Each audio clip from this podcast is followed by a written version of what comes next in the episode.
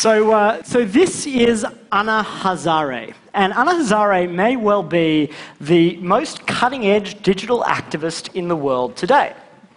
And you wouldn't know it by looking at him. Hazare is a 77-year-old Indian anti-corruption and social justice activist. And in 2011, he was running a big campaign to address everyday corruption in India, a topic that Indian elites love to ignore. So, as part of this campaign, he was using all of the traditional tactics that a good Gandhian organizer would use. So he was on a hunger strike. And Hazare realized through his hunger that actually maybe this time, in the 21st century, a hunger strike wouldn't be enough. So he started playing around with mobile activism. So the first thing he did is he said to people, okay, why don't you send me a text message if you support my campaign against corruption? So he does this, he gives people a short code, and about 80,000 people do it. Okay, that's pretty respectable. But then he decides, okay, let me tweak my tactics a little bit. He says, why don't you leave me a missed call? Now, for those of you who have lived in the global south, you'll know that missed calls are a really critical part of global mobile culture. People, I see people nodding. People leave missed calls all the time. If you're running late for a meeting and you just want to let them know that you're on the way, you leave them a missed call. If you're dating someone and you just want to say, I miss you, you leave them a missed call. So note for dating tip here, in some cultures, if you want to please your lover, you call them and hang up. So why do people leave missed calls? Well, the reason, of course, is that they're trying to avoid charges associated with making calls and sending texts. So when Hazare asked people to leave him a missed call, you know, let's have a little guess how many people actually do this. 35 million.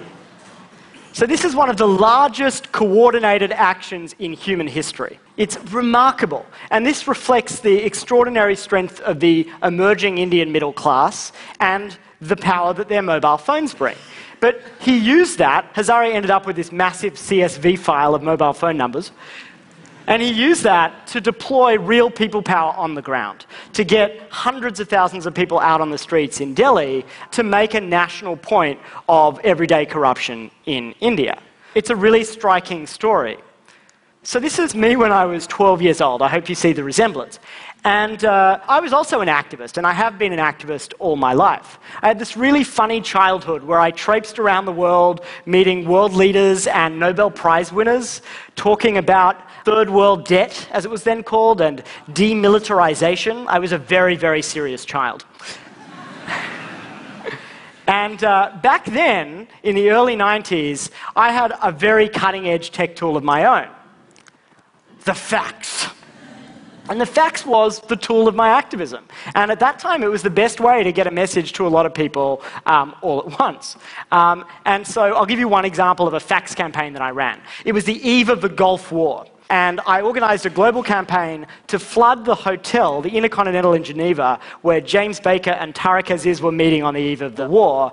And I thought if I could flood them with faxes, we'll stop the war. Well, unsurprisingly, that campaign was wholly unsuccessful. You know, and there were lots of reasons for that, but there's no doubt that one sputtering fax machine in Geneva was a little bit of a bandwidth constraint in terms of the ability to get a message to lots of people.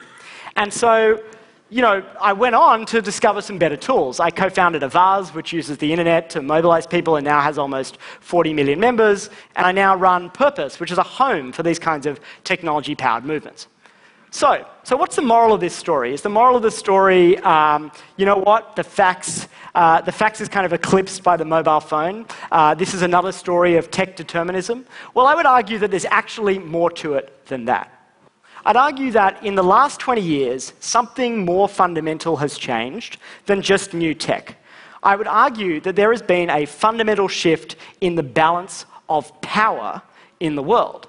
You ask any activist how to understand the world, and they'll say, look at where the power is, who has it, how it's shifting. And I think we all sense that something big is happening.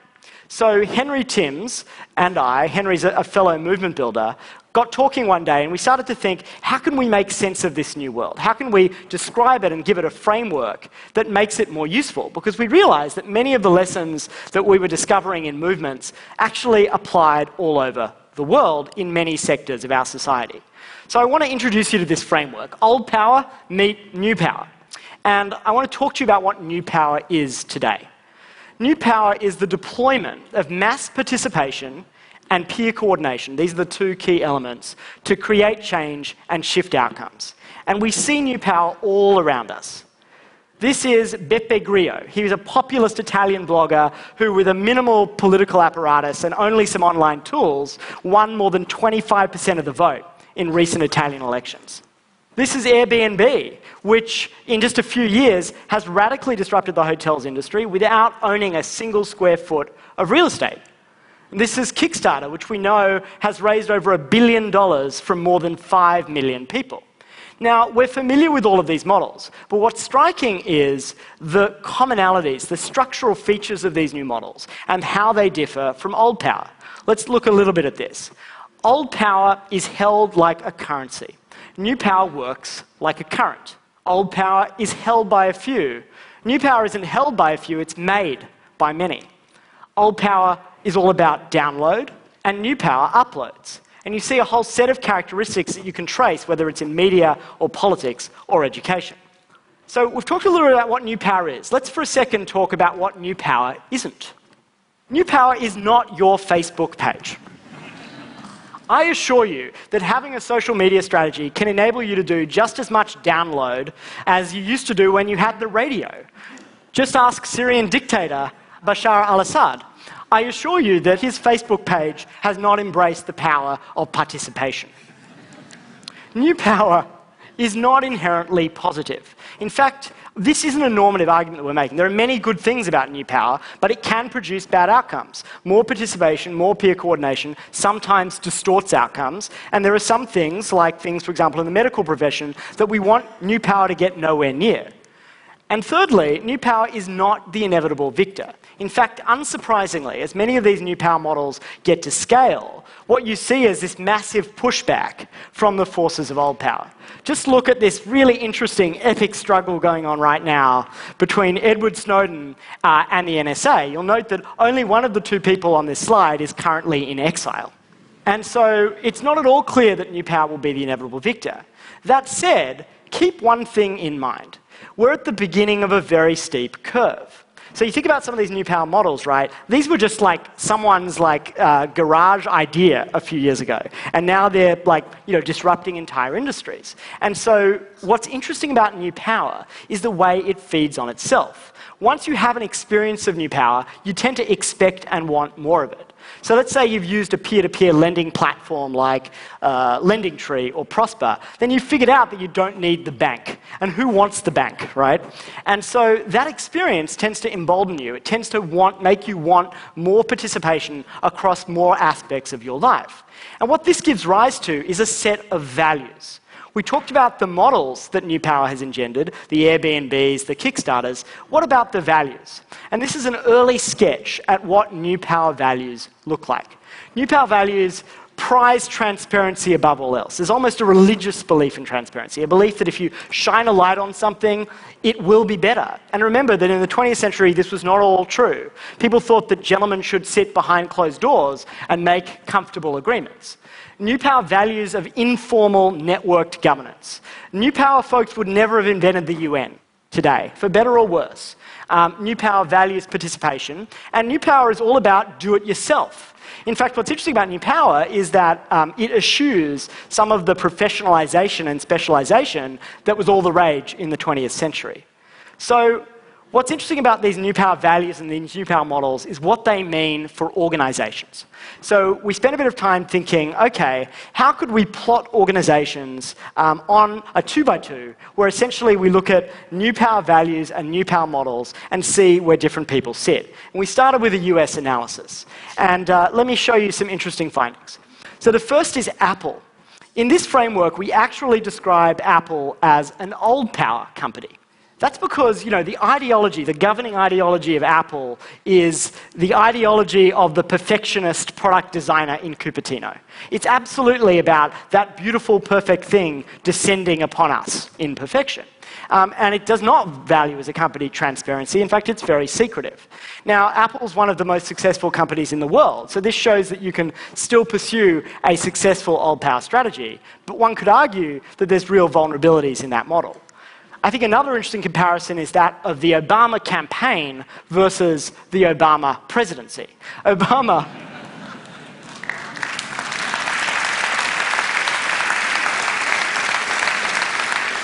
Now, I like President Obama. He ran with new power at his back, right? And he said to people, "We are the ones we've been waiting for." And he used crowdfunding to power a campaign. But when he got into office, he governed like more or less all the other presidents did. And this is a really interesting trend: is when new power gets powerful, what happens? So this is a framework you should look at and think about where your own organization sits on it, and think about where it should be in 5 or 10 years. So what do you do if you're old power? Well, if you're there thinking in old power, you know what, this won't happen to us, then just look at the Wikipedia entry for Encyclopedia Britannica. Let me tell you, it's a very sad read. But if you are old power, the most important thing you can do is to occupy yourself before others occupy you, before you are occupied. Imagine that a group of your biggest skeptics are camped in the heart of your organization, asking the toughest questions, and they can see everything inside of your organization. And ask them, would they like what they see, and should our model change? What about if you're new power? Is new power just kind of riding the wave to glory? I would argue no. I would argue that there are some very real challenges to new power in this nascent phase. Let's stick with the Occupy Wall Street example for a moment. Occupy was this incredible example of new power, the purest example of new power. And yet, it failed to consolidate. So the energy that it created was great for the meme phase, but they were so committed to participation that they never got anything done. And in fact, that model means that the challenge for new power is, how do you use institutional power without being institutionalized? On the other end of the spectrum is Uber. Uber is an amazing, highly scalable new power model. That network is getting denser and denser by the day. But what's really interesting about Uber is it hasn't really adopted new power values. This is a real quote from the Uber CEO recently. He says, you know, once we get rid of that dude in the car, he means drivers, Uber will be cheaper. Now, new power models live and die by the strength of their networks, by whether the drivers and the consumers who use the service actually believe in it. Because they're not an exercise of top-down perfectionism. They are about the network. And so the challenge, and this is why it's in no way surprising, that Uber's drivers are now unionizing. It's extraordinary. Uber's drivers are turning on Uber. And the challenge for Uber, and this isn't an easy situation for them, is that they are locked into a broader superstructure that is really old power. They've raised more than $1 billion in the capital markets. Those markets expect a financial return. And the way you get a financial return is by squeezing and squeezing your users and your drivers for more and more value and giving that value to your investors. So the big question about the future of new power, in my view, is will that old power just emerge? So will new power elites just become old power and squeeze? Or will that new power base bite back? Will the next big Uber be co-owned by Uber drivers? And I think this is going to be a very interesting structural question. Finally, think about new power being more than just an entity that scales things that make us have slightly better consumer experiences. My call to action for new power is to not be an island. We have major structural problems in the world today that could benefit enormously from the kinds of mass participation and peer coordination that these new power players know so well how to generate. And we badly need them to turn their energies and their power to big, what economists might call public goods problems that are often beyond markets where investors can easily be found. And I think if we can do that, we might be able to fundamentally change Not only human beings' sense of their own agency and power, because I think that's the most wonderful thing about new power, is that people feel more powerful, but we might also be able to change the way we relate to each other and the way we relate to authority and institutions. And to me, that's absolutely worth trying for. Thank you very much.